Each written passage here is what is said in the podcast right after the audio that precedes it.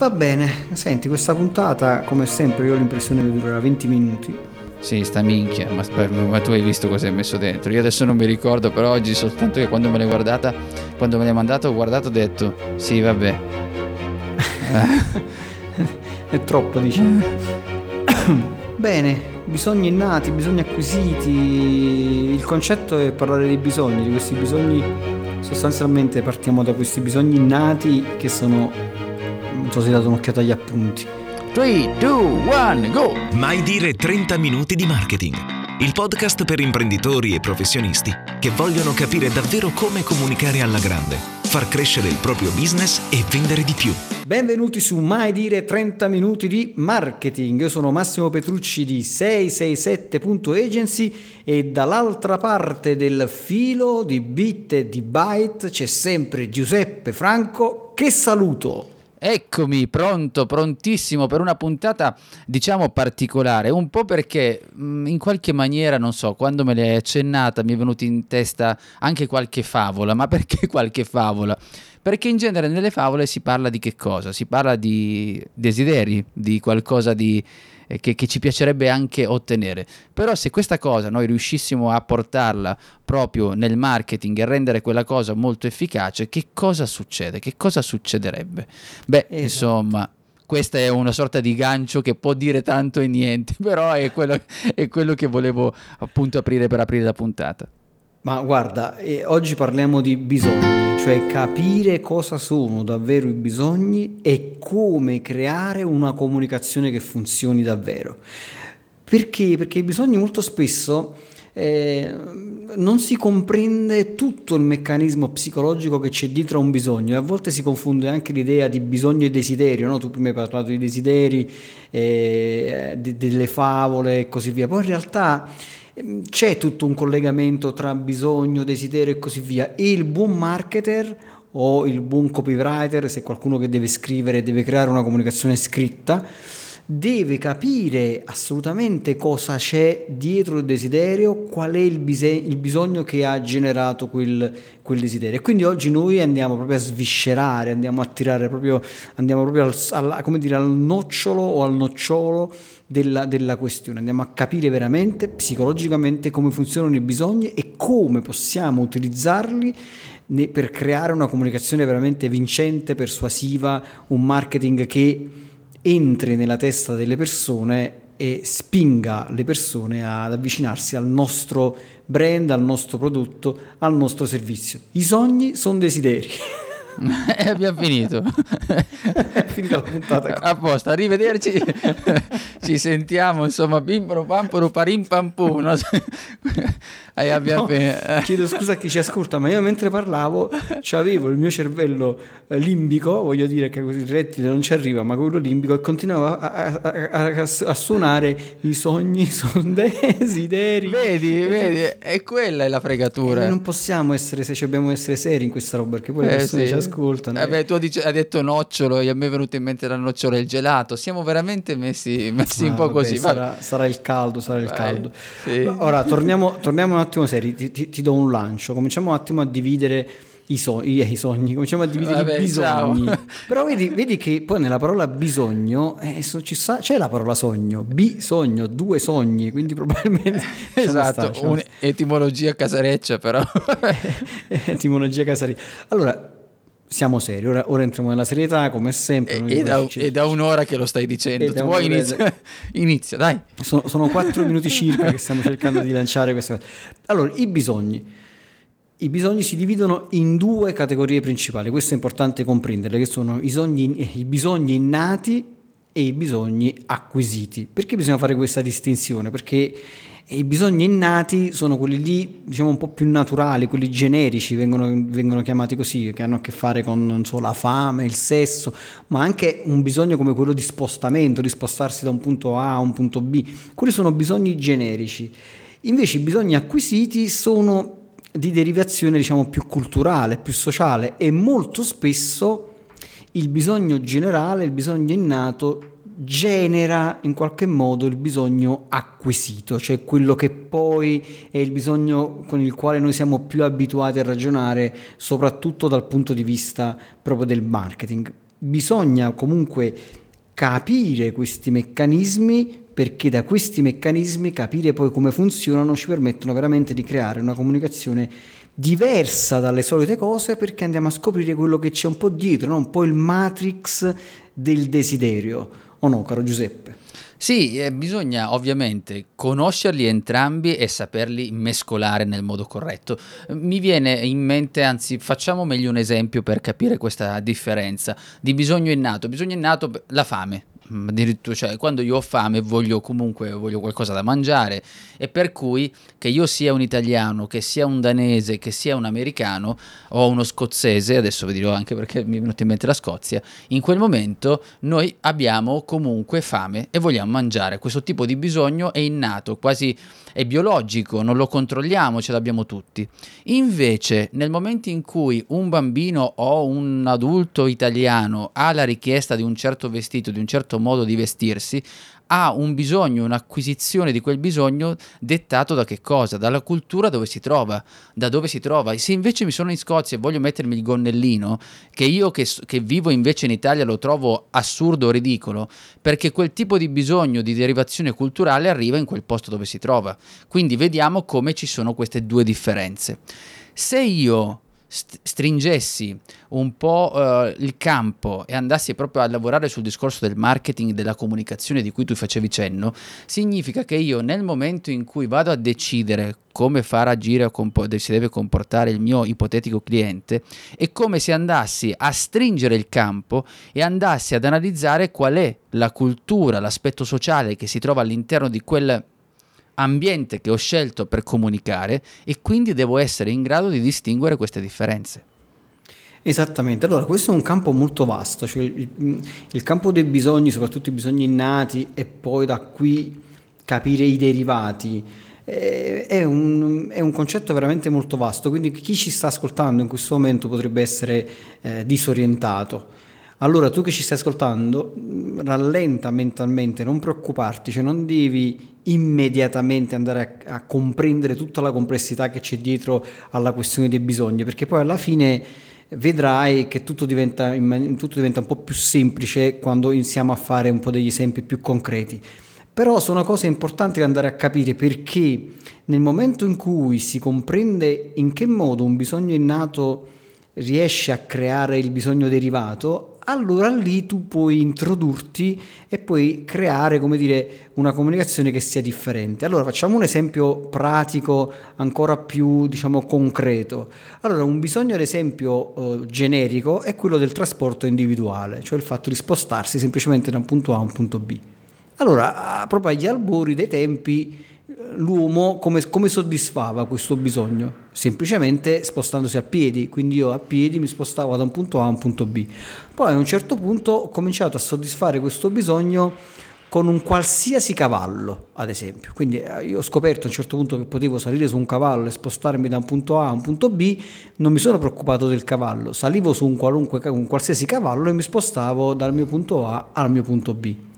A un certo punto, però, che cosa è successo? Che non mi è bastato più salire su un qualsiasi cavallo, ho cominciato a scegliere magari un bel cavallo, un cavallo bianco invece di un cavallo nero, perché magari il cavallo bianco rappresentava nel mio contesto culturale, ecco quello che diceva prima Giuseppe, capire il contesto culturale, magari nel mio contesto culturale dove la maggior parte dei cavalli erano tutti quanti neri, avere un cavallo bianco mi distingueva e mi faceva sembrare più importante. E quindi il cavallo bianco ha cominciato ad avere un significato diverso, quindi quel mezzo di trasporto che va semplicemente a soddisfare il, il bisogno di trasporto individuale inizia ad acquisire un significato diverso.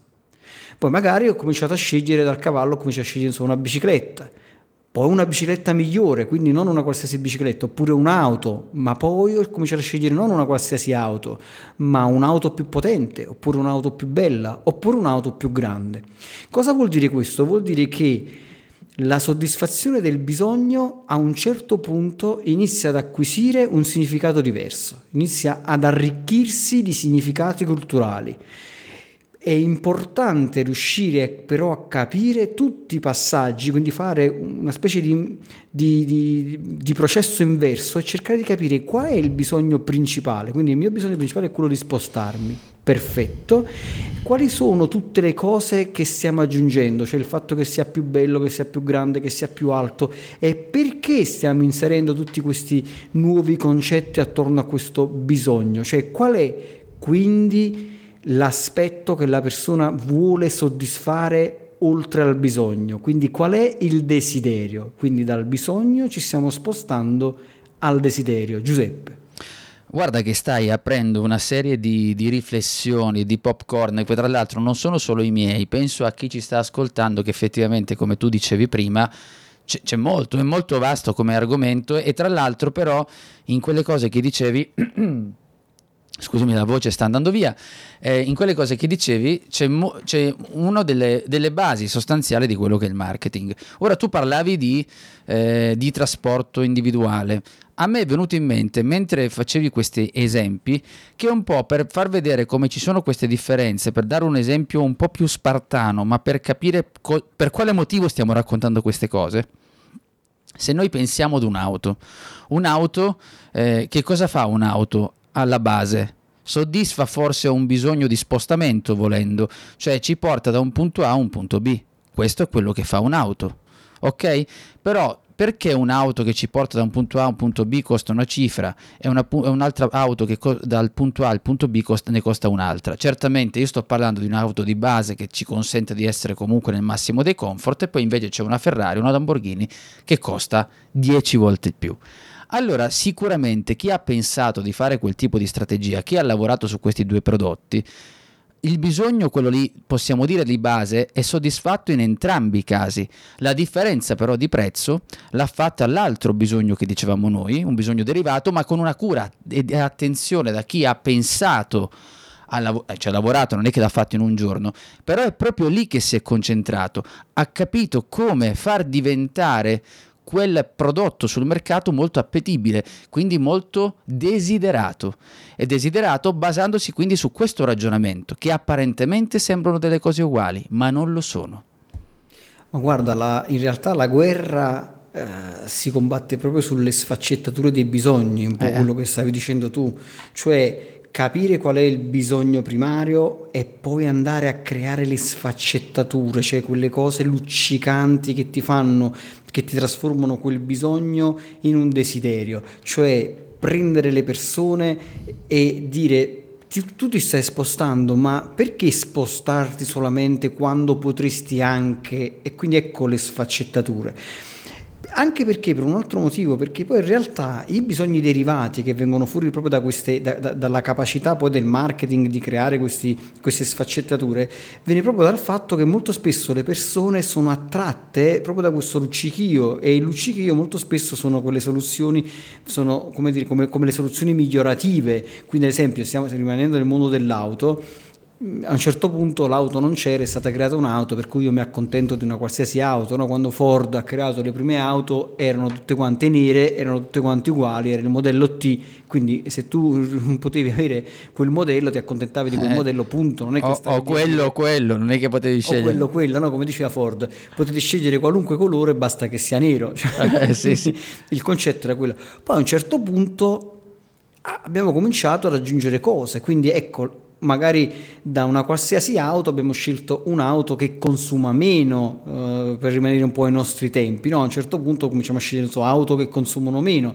Poi andiamo su prodotti innovativi, quindi non solo l'abbiamo migliorato quel prodotto, ma poi andiamo sull'innovazione, quindi andiamo magari sulle auto elettriche e quindi siamo attratti dall'innovazione, finché a un certo punto arriviamo a prodotti sostitutivi.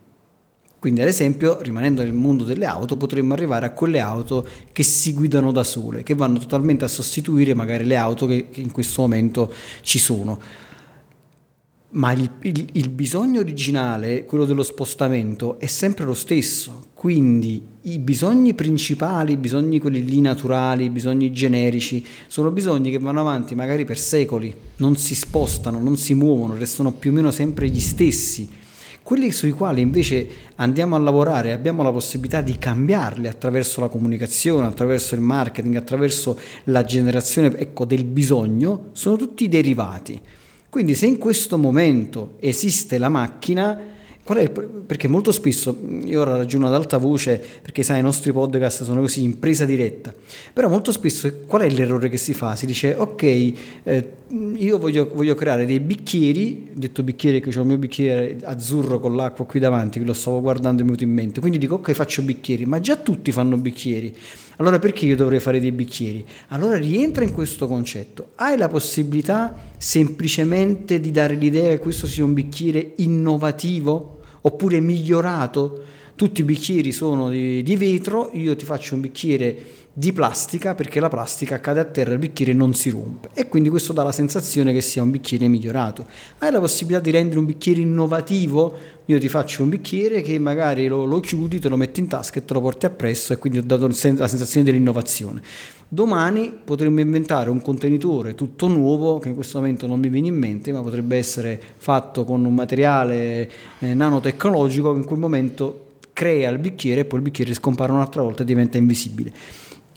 Tu hai sempre la necessità di avere un bicchiere che contenga dell'acqua per portarlo alla bocca, ma l'oggetto che utilizzi può variare di poco e creare quel bisogno, perché fino ad oggi tutti quelli che avevano il bicchiere di vetro a un certo punto non sentono improvvisamente la necessità di avere un bicchiere di plastica, come se il bicchiere di vetro a un certo punto non funzionasse più, non avesse più lo stesso appeal di questa nuova tecnologia, passatemi insomma questo esempio un po' così, dato dal bicchiere di plastica che se cade non si rompe.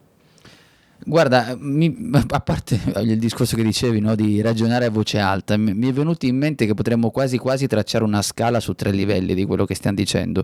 Un po' perché abbiamo, vabbè, io avevo fatto questo, questo esempio dell'auto e viene, tu parlavi dei bisogni, delle richieste, no? una volta bastava, dici quella era l'auto, adesso noi abbiamo creato talmente delle esigenze, dei bisogni eh, derivati che ti puoi trovare, a me è successo proprio di, di, sentirlo proprio con le mie orecchie, sentire una signora che chiedeva in un concessionario quante porte USB all'auto, capisci? E, e, ehm, le porte USB eh, Ford non sapeva cosa fossero e, e tantomeno non è quello, cioè senza porta USB l'auto ti porta lo stesso, cioè il suo bisogno c'è comunque, invece però abbiamo questa, ehm, questa sorta di bisogno derivato. Perché dicevo tre livelli? No, no, non è una teoria che, che ce ne dica libri, una cosa che sto veramente improvvisando qui, eh, perché pensavo al fatto che tu dicevi ok, dobbiamo trovare, intanto ci vuole una persona che sia molto acuta quando sta facendo questo tipo di comunicazioni, quindi lavorare molto sul marketing significa anche riuscire per un attimo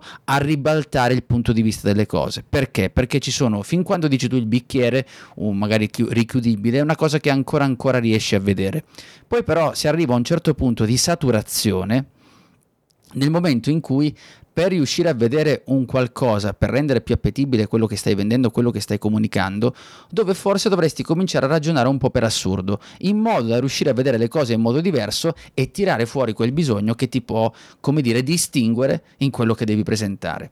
Tre livelli, perché dico questo? La macchina, abbiamo detto, la macchina all'inizio ti spostava, poi siamo arrivati adesso a un'auto che sono super accessoriate e quindi c'è, mentre da un lato c'è una sezione di, che cerca di trovare quella cosa in più, non so, la porta USB che riesce a rendere, distinguere, ma poi relativamente perché poi arriva il concorrente, e poi abbiamo uno stacco numero 3 dove quasi, quasi mi viene da dire che nel racconto non ci sono proprio delle cose concettuali, ma è un lavoro molto emotivo, dove per esempio ti raccontano e ti fanno percepire che quell'auto, oltre ad avere l'USB, e anche figa e ti fa sentire, eh, non so, il top, il migliore del mondo su quell'auto e quindi fanno questa lotta di, tra le concorrenze. Quindi ecco perché dico questo livello, cioè dopo che si passa la saturazione, perché uno dice vabbè, ma cosa devo mettere più su quest'auto? Potrebbe anche arrivare questa saturazione. Allora lì si ragiona appunto su queste cose, su queste sfumature, quelle che tu accennavi prima, sfaccettature chiamavi, no?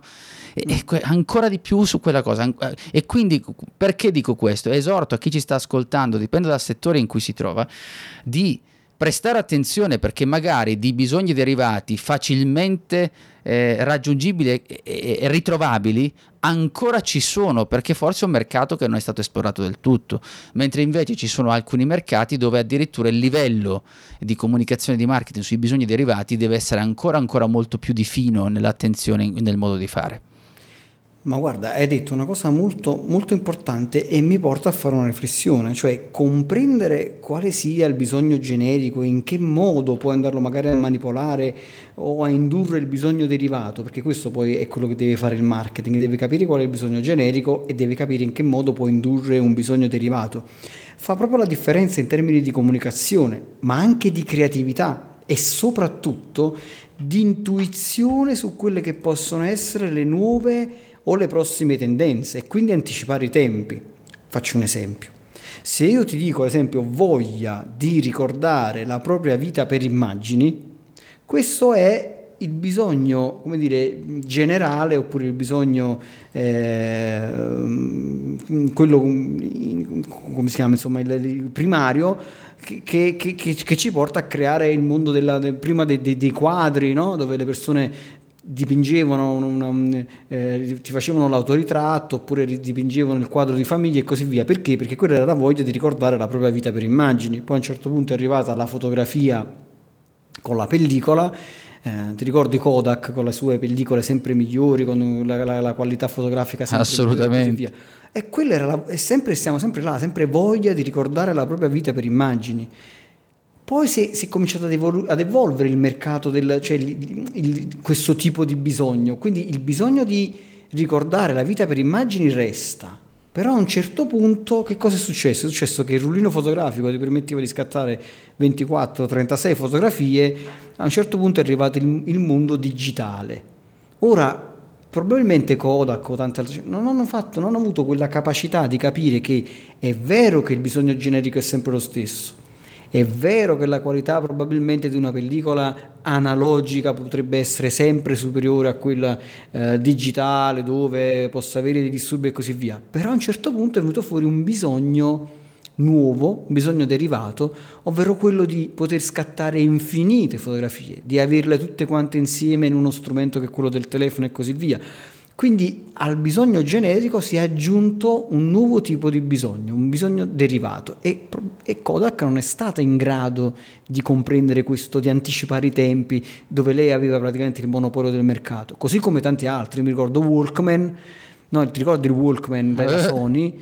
Sony aveva il monopolio del mercato, non è stato in grado di, di comprendere perché tutti, qual era quello? Desider, qual è il bisogno generale di quella situazione? Il bisogno generale è quello di ascoltare la propria musica quando si è fuori casa. Cioè questo è il, il bisogno generale.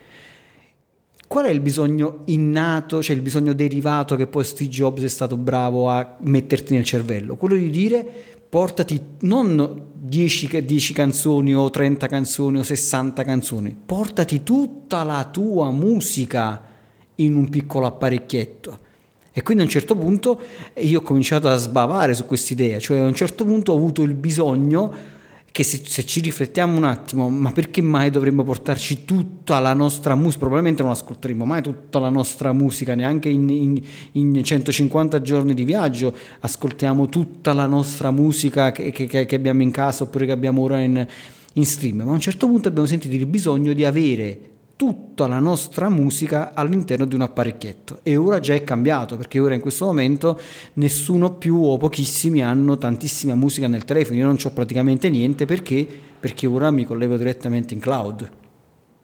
Lì Steve Jobs comunque c'è stata anche una finezza, tra l'altro, oltre a quello che stai dicendo, anche a livello comunicativo, perché stavano litigando tra di loro, si può dire, i vari, insomma, i vari presenti quelli che presenti nel mercato dovevano presentare una nuova soluzione musicale lui se ne è venuto proprio con mille, solo mille canzoni in una tasca mi pare che fosse perché, gli, a- perché gli altri parlavano sempre di giga giga giga che era un termine difficile da digerire al grande pubblico.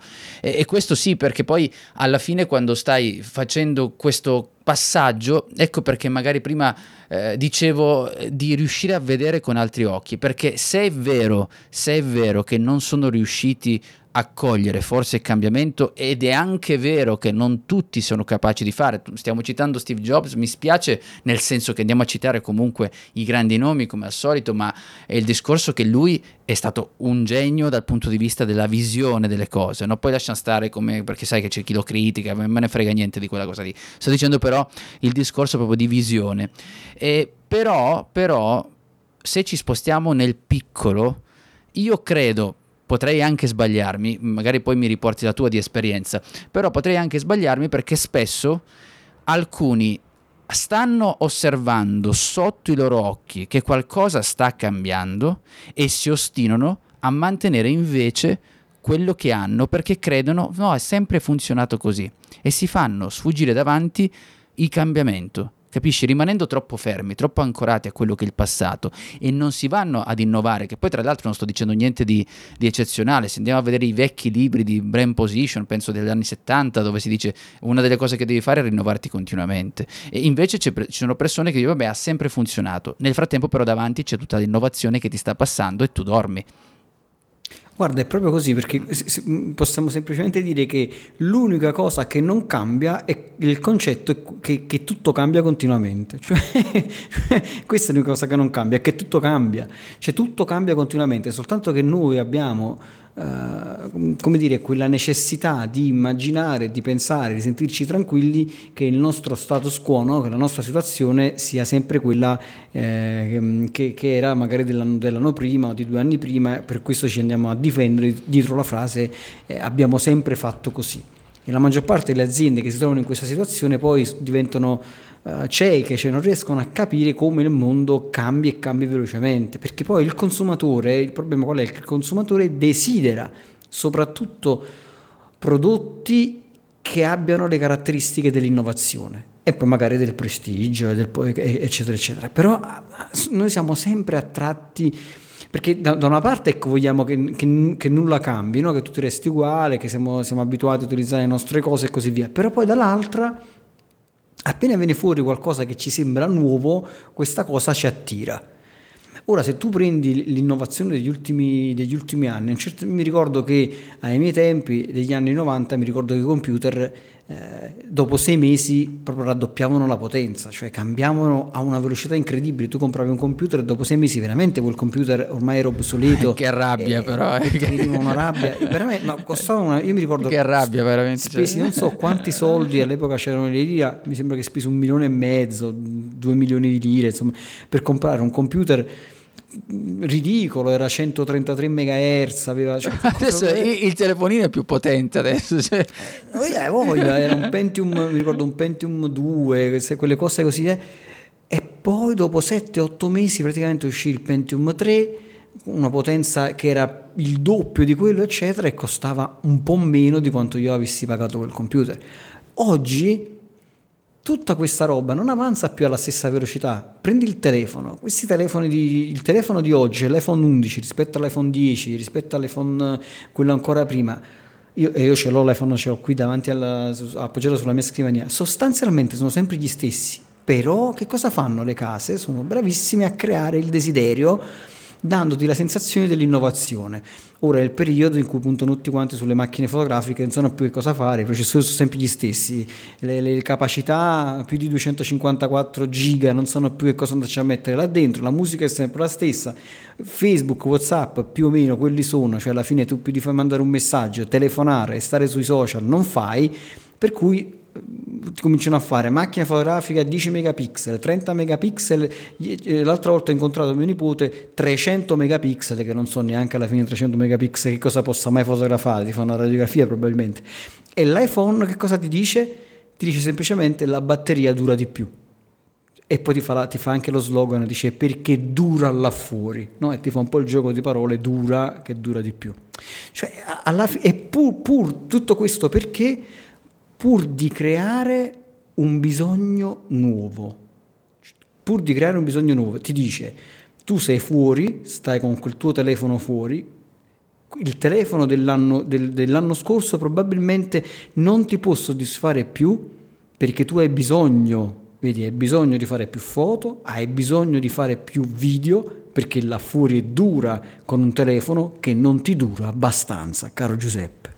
Ma guarda, lì eh, stavo pensando al discorso dei telefonini perché veramente non sanno più cosa inventarsi poi alla fine. Eh. Eh, però guarda, quello delle, delle, batterie ancora c'è un minimo eh, di, di, attenzione sul fatto che possa durare di più la batteria perché forse quello lì è un problema. Forse lì st- ci stiamo muovendo veramente alla base del marketing, di andare a vedere una cosa che non sta che, eh, qual è il problema? Molti si lamentano della batteria, allora tu che cosa fai? Questo tuo angolo d'attacco mentre stai comunicando. certamente questo è quello che, che dovremmo fare, quello che si dovrebbe fare e noi non ci rendiamo conto, almeno ci rendiamo conto in modo razionale adesso che ci stiamo pensando, però poi alla fine quando invece siamo dalla parte degli, degli, acquirenti ci stiamo proprio dietro a queste cose, ci facciamo un po' prendere, poi ma- magari qualcuno che sta ascoltando in questo momento dice a me no, a me no può succedere perché io magari in alcune cose che non gradisco tanto sono un po' più razionale, in altre cose sono molto emotivo e quindi mi faccio trascinare. Il discorso è che noi che invece siamo dalla parte adesso dall'altra parte, che dobbiamo pensare a questa nostra comunicazione, alle nostre strategie, queste cose dobbiamo conoscerle e soprattutto dovremmo avere questa, proprio questo occhio attento ad analizzare queste piccole sfumature, altrimenti le cose ci sfuggono di mano. Questo è quello che, che, succede. Poi ci sono queste cose che tu citavi che a me fanno appunto sorridere perché è sempre la solita cosa che abbiamo anche detto. Quante volte no? poi uno va a inseguire queste novità, tu 300 mega cosa devi fare con 300 megapixel in una fotocamera? Cioè, cosa, cosa fai con un telefonino di quella maniera lì? Che poi la cosa sai qual è? Che alla fine Devi, alla, devi, comunque dietro l'obiettivo quanto largo po- potrà mai essere perché anche quello deve entrarci della luce de- insomma sono delle esigenze e poi alla fine magari uno scatta una foto e non tiene la mano ferma e viene fuori una cosa sfocata no? voglio dire non viene mai una cosa così definita per cui è veramente eh, delle cose che, che, sembriamo delle volte degli sciocchi però ci facciamo trascinare da queste cose è normale che poi accada Molti anni fa ero un ragazzino e avevo i capelli. Eh sì, ciao. avrei, dato, avrei fatto carte false per poter comprare una macchinina la macchina, insomma, all'epoca era la, la, Suzuki Jimmy, non so se qualcuno se la ricorda, la Suzuki Jimmy era un, ci sta ancora forse, non so, era un, fuorist- un piccolo fuoristrada. Ah, ecco, ecco. Infatti io ero, te lo stavo per chiedere, un fuoristrada, insomma. Sì, sì, era un piccolo fuoristrada, anche il Vitara. C'era Vitara, Vitara me lo ricordo, un gri- quello grigio io mi ricordo. Grigio, esatto, esatto. Era, era piccolo. Io avrei, fatto, avrei dato carte false per poter comprare quella macchina. Poi i tempi sono, insomma, gli anni sono passati, poi a un certo punto ho cominciato a lavorare, eccetera, comprai una macchina che era, comprai una, una, una, sportiva, mi ricordo all'epoca, comprai una Hyundai che era una coupé sportiva molto, molto carina e mi ricordo che sbavavo quando andavo da questa concessionaria che poi era anche mia cliente che all'epoca facevo assistenza tecnica informatica, il marketing insomma era ancora lontano, internet non c'era e mi ricordo che sbavavo dietro a un a una macchina che era una Mitsubishi Pajero Sport, che era un grosso fuoristrada, grosso proprio, cioè 4 metri di macchina. Magari nera, era nera, non ti ricordi? Magari co- nera. Eh, no, no, era molto bella quella. E Sapoli Oggi, finalmente, insomma, eh, sono, sono, un imprenditore, ho una mia agenzia, ho una, una, bellissima Alfa Stelvio rossa fiammante, quindi insomma dovrei essere felice e soddisfatto vado da un mio carissimo amico Salvatore, non dico il cognome perché altrimenti non lo so, però vado da questo carissimo amico che è un grande imprenditore, eccetera, e lui cosa c'ha? C'ha una Porsche Cayenne Coupé, finisce mai. Allora, perché ho fatto tutta questa, questa scala di auto, no? Questa scala di auto che... Perché dobbiamo comprendere che esistono quelli che sono i bisogni assoluti e i bisogni relativi. Bisogni assoluti sono quelli che abbiamo noi dentro, a prescindere da ciò che accade fuori, e lasciamoli stare che quelli in questo momento dovremmo fare un'altra puntata su quel tipo di bisogno. I bisogni relativi invece sono molto interessanti dal punto di vista del marketing, perché sono i bisogni relativi, ovvero quelli che vengono dal confronto che facciamo di noi stessi con gli altri. E qui entriamo in un concetto molto interessante che è quello del gruppo di appartenenza e del gruppo di riferimento. Cioè noi stiamo siamo in un gruppo di appartenenza, che è quello della, del, del, nostro stato sociale e così via, però abbiamo sempre nella nostra testa un gruppo di riferimento. Da qui andiamo a creare quelli che si chiamano i bisogni relativi, cioè sono relativi a quel tipo di gruppo al quale noi vogliamo stare. Quindi cosa succede? Succede che il Massimo Petrucci della situazione, che ha la sua Alfa Stelvio, fiammante, rossa, bella, magari che qualcun altro, che il Massimo Petrucci di vent'anni fa avrebbe fatto, l'avrebbe invidiato, avrebbe fatto carte false per avere magari quell'auto, oggi che fa? Guarda l'altro Salvatore dall'altra parte che ha la Porsche Cayenne Coupé e si sente insoddisfatto e dice caspita però e quindi che cosa succede? Sta creando un bisogno relativo, il bisogno di avere quel tipo di auto perché deve soddisfare uno stato mentale, sociale, uno status così. E questo è il grande paradosso sul quale poi maledettamente lavora il marketing e questo forse è il lato un po' più oscuro del marketing, cioè quello di crearti continui bisogni relativi per mantenerti sempre in uno stato di totale insoddisfazione. Forse questa è un po' la parte brutta del, del, dire, del, nostro lavoro, però è qua che poi ti vai veramente a giocare la partita, perché in questo grande paradosso, cioè nel paradosso che più ti avvicini al tuo gruppo di riferimento e più poi vai a creare bisogni relativi che si va a introdurre, si va a mettere la comunicazione del marketing, o quantomeno se vogliamo ribaltarlo, io posso fare in modo attraverso il confronto di te stesso con gli altri, di quello che succede attorno, posso crearti un bisogno relativo e quindi spingerti in uno stato di, son- di, insoddisfazione e quindi lavorare sulla tua emotività, perché noi ricordiamo, non siamo logici, siamo emotivi, perché se fossimo esseri logici dovremmo essere tutti quanti più o meno felici di spostarci da un punto A a un punto B in qualunque modo, con qualunque auto, perché qualunque auto oggi come oggi è un'auto comoda, non è che ci stiamo spostando su un cavallo e dici caspita, cioè, insomma, mi, mi stanco mi rompo la schiena. Dovremmo essere tutti quanti felici invece non lo siamo, perché viviamo in uno stato continuo di emotività e di insoddisfazione. E questo è quello che purtroppo è, mm, se dovessimo proprio spostarci da un punto di vista sociologico, aprirei un popcorn che non finirebbe più, perché poi alla fine i bisogni quelli basici, ok, come li abbiamo chiamati, sono proprio alla base, quelli che ci sono, quelli sono soddisfatti nella stragrande maggioranza dei casi. Poi quello che dici tu dei bisogni relativi, è vero che si gioca molto del marketing, tu hai citato le macchine, ma possiamo citare l'iPhone che dicevi prima, il fatto di un numero che viene aumentato, quell'iPhone da 7 a 8, da 9 a X, eccetera, eccetera, non è, non è, fa- non è altro che un bisogno relativo se ci pensi, perché poi alla fine eh, dici che quello nuova è, è, un buon prodotto, quello che sta arrivando, quello di prima non lo è più, ti fa stare indietro, ti crea questa insoddisfazione, soprattutto quando sei in target che ti interessano quelle cose. Perché chiaramente c'è quello a cui non importa nulla di questo, per cui non è attaccato da questo modo di fare. Però questo punto, questa insoddisfazione, poi è chiaro che c'è chi lo fa con un, in modo, diciamo, molto poco etico, ecco, allora lì, certo. allora lì, non funziona, giusto per fare un esempio stare veramente lontano, eh, però eh, quello che significa è se io ti dico ha preso la, la, l'iPhone 8 e quindi l'iPhone 8 ti dico che è una porcheria adesso perché adesso non va più e invece quello 9 è figo ti sto dicendo una cosa non, non, vera perché sappiamo benissimo che è un prodotto che consente delle cose, cioè come tu dicevi della macchina, non è che la macchina non ti porta più. Quindi ci sono alcuni che quando comunicano poi fanno dire ah caspita la Stelvio mm, non si muove, non, non cammina, non, non, serve a un cavolo, serve la Porsche. E invece non è quello veramente lì, forse si va fuori dall'etica. Però invece quando si fa capire sì, guarda, Stelvio è una bella macchina, anche rossa, non è male, però vuoi mettere vuoi mettere la Porsche che fa così, così, così. Ecco, lì diciamo che siamo nel, diciamo, in un marketing un po' più etico, ecco, non saprei fino a che punto perché qui veramente è delicata la, la vicenda, però questo è quello che succede.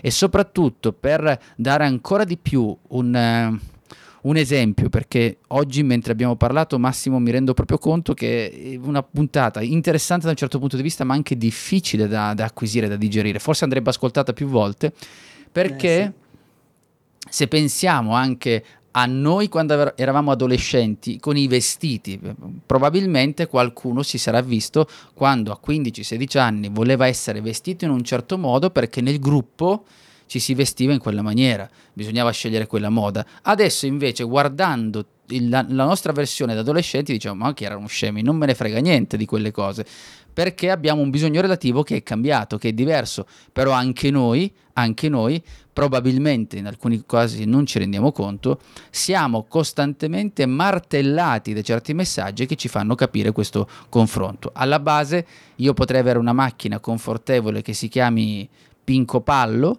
e spostarmi senza nessun problema, invece il bisogno relativo va a, lì a punzecchiare continuamente a dirti mm, senti Massimo però sì va bene ok però ecco questo però ti, ti, ti tiene sempre aperta questa sorta di ferita ecco questo è quello che succede allora, è, è, proprio questo il, il concetto chiave. Cioè, allora, qual è la, la, poi la, il punto della situazione? Che i, il bisogno porta al desiderio, il desiderio porta alla domanda da un punto di vista economico e di marketing.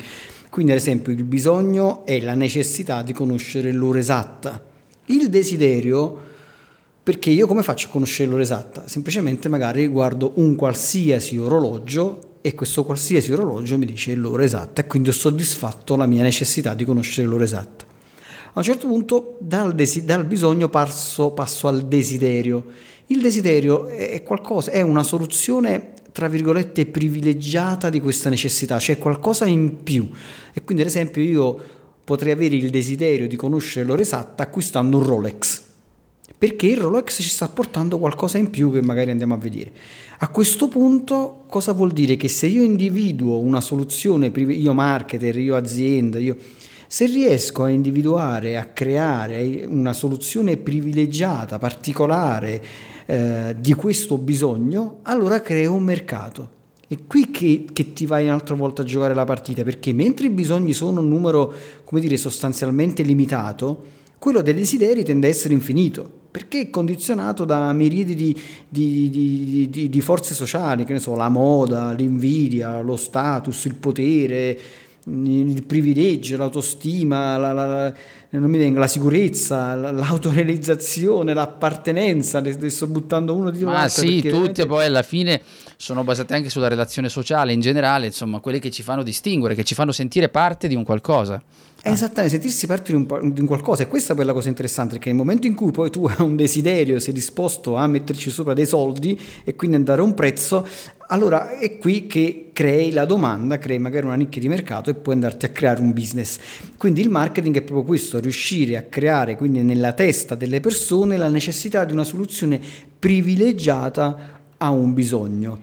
E quindi mi rendo conto che questa è una puntata difficile, non è proprio una, non è la nostra, le nostre solite puntate. Come, come, eh, come, incoraggiare gli ascoltatori a continuare? a continuare, però, però, è importante perché magari non ci si riflette su queste cose, cioè a volte mh, mm, si, dà, si, danno per scontate una serie, una serie di cose, invece se ci si ferma un attimo e si cerca di capire, ok, io ho questo prodotto, faccio un passo indietro, qual è il bisogno reale che, che, che vuole andare a soddisfare?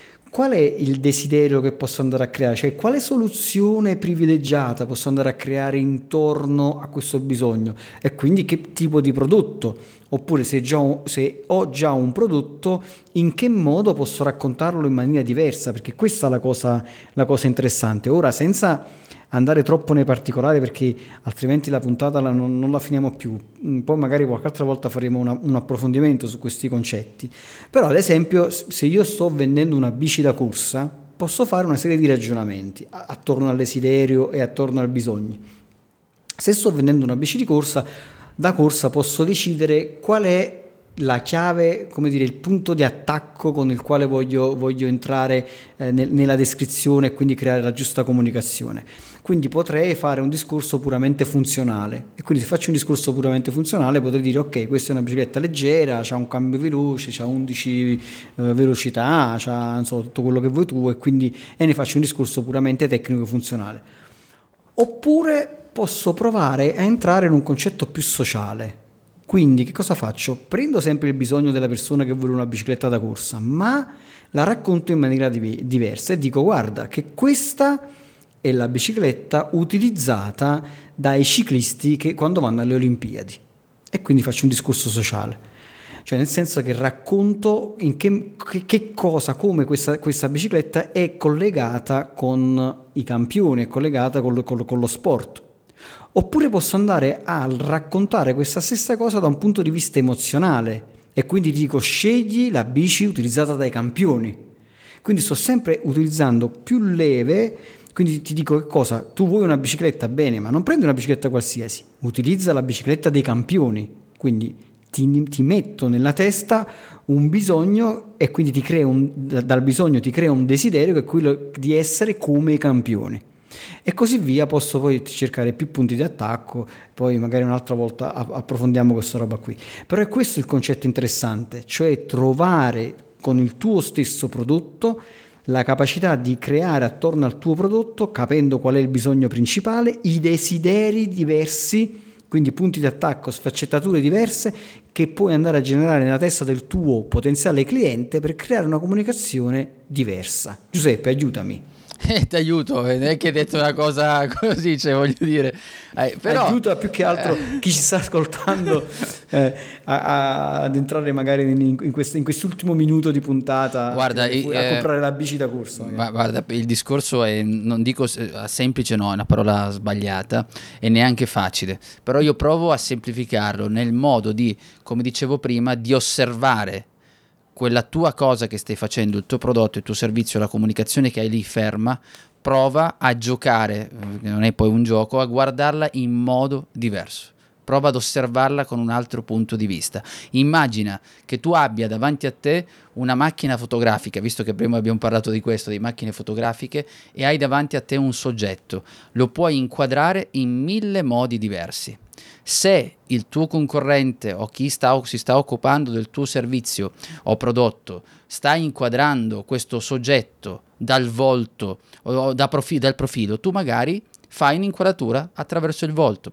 Questo è quello che dovremmo fare. Tradotto significa, se tutti stanno raccontando un aspetto, tu ne racconti un altro per cercare di andare a soddisfare quei bisogni di cui abbiamo parlato, ma anche di farsi notare in modo diverso, quindi raccontare e ricordarsi poi alla base tutto quello che abbiamo detto sui bisogni, sul gruppo a cui appartiene il tuo ipotetico eh, cliente e via dicendo. Questo è quello che dovremmo fare, che il che non è semplice, però una cosa semplice che si può fare sì, è quella sicuramente di guardare le cose e rendersi conto che forse è il momento di cambiare punto di vista.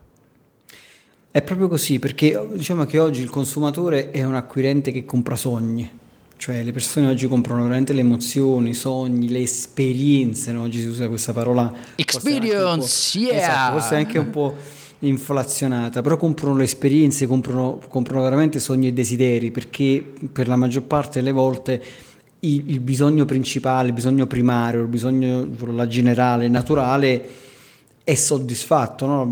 l'abbiamo fatto 100 esempi in questa puntata, fa- ormai spostarsi, andare da, da, da, Milano a un'altra città lo fai in 100 modi diversi in maniera molto semplice, non è più come nel Medioevo che probabilmente ci voleva un mese per andare da, da Napoli a Milano, oggi lo fai veramente in, in, 4 ore di treno o ti metti in macchina e ci arrivi lo stesso, o in aereo in un'ora e un quarto, quindi veramente lo fai in maniera molto semplice. Allora quando una persona acquista qualcosa, perché lo acquista? È qui che devi andarti a giocare la tua partita, è qui che devi andare a creare il giusto desiderio, cioè creare un nuovo desiderio, un nuovo sogno nella testa della persona e anche se hai un prodotto tra virgolette vecchio, cioè già ce l'hai, lo puoi rinnovare creando intorno a questo prodotto un tipo di desiderio derivato diverso e quindi raccontarlo in modo diverso. Caro Giuseppe, a questo punto se te la senti... a me fa ridere questa cosa, infatti chi ci sta ascoltando, io dico qui nel momento stiamo registrando, adesso qui fra un qualche secondo vi farò ascoltare quello che mi ha detto Massimo prima della conversazione di questo podcast. Diceva no, tanto dura pochissimo. Eh sì, infatti, questo forse dura minu- 20 eh. minuti sì e no. E invece poi, come sempre, siamo andati sui nostri 40, eh, ecco. 45 minuti. esatto, esatto. Se, non lo so, eh. adesso noi abbiamo lasciato questa cosa, se, se, chi lo sta ascoltando, magari abbiamo inserito l'audio di Massimo che mi diceva questo, altrimenti non l'abbiamo trovato. Però era solo per farvi capire che ogni volta ci mettiamo in testa che dobbiamo stare nei minuti. E allora io cerco di fare in 30 secondi quello che si chiama, vai Massimo? Il riepilogo di Giuseppe Franco. Signori, oggi siccome faceva caldo e volevamo metterci in piedi questa cosa fantastica che era questa puntata sui bisogni e comportamento, ci siamo messi lì con la testa nel fango perché spiegare questa cosa non era così semplice. Però alla base abbiamo detto che ci sono due bisogni che dobbiamo andare a capire e conoscere del nostro potenziale cliente quando stiamo facendo la nostra strategia. I bisogni innati e i bisogni acquisiti. I bisogni innati sono quelli che proprio sono innati, incontrollati, quelli naturali, fame, sesso, eh, cercare di stare bene al caldo, insomma cose assolutamente biologiche. Poi invece ci sono quelli acquisiti, quelli che vengono acquisiti sia di derivazione culturale, sociale e quelli che il marketing fa acquisire pian piano perché ti fa capire che hai bisogno sempre di qualcosa, hai bisogno di un qualcosa. Tra le tante cose che abbiamo detto siamo arrivati proprio anche ai bisogni relativi, cioè quello che le persone fanno quei bisogni che noi quando siamo messi a confronto con un altro gruppo sociale, con altre persone, sentiamo l'esigenza per far parte di un gruppo di trovare, di prendere sempre quel nuovo prodotto, quel nuovo servizio. È proprio lì che deve andare a sistemare, a posizionarsi il nostro marketing nel nostro racconto e riuscire, abbiamo concluso, a trovare quel punto di vista che riesce a fare la differenza quando andiamo a raccontare di quello che facciamo, quindi individuare questo nuovo punto e cercare di distinguersi con una comunicazione, con una strategia efficace. Fantastico, noi abbiamo il bisogno, anzi il desiderio di una vostra recensione 5 stelle, quindi se questa puntata vi è piaciuta o se questa puntata vi ha stancato, ma comunque sapete che ci sono dentro un sacco di belle cose, lasciate una bella recensione e noi la leggeremo nella prossima puntata. Siate felici ovunque voi siate. Ciao. Io saluto i parenti che sono rimasti fino a qui. Hai domande? Lascia un commento. Se poi ti è piaciuta questa puntata, scrivi pure la tua recensione a 5 stelle. La leggeremo la prossima settimana. Tutte le puntate di Mai Dire 30 Minuti di Marketing le puoi ascoltare su iTunes, Google Podcast, Spotify, YouTube e Spreaker. Inoltre su 667.agency slash podcast trovi i link a video, libri e a molte altre risorse.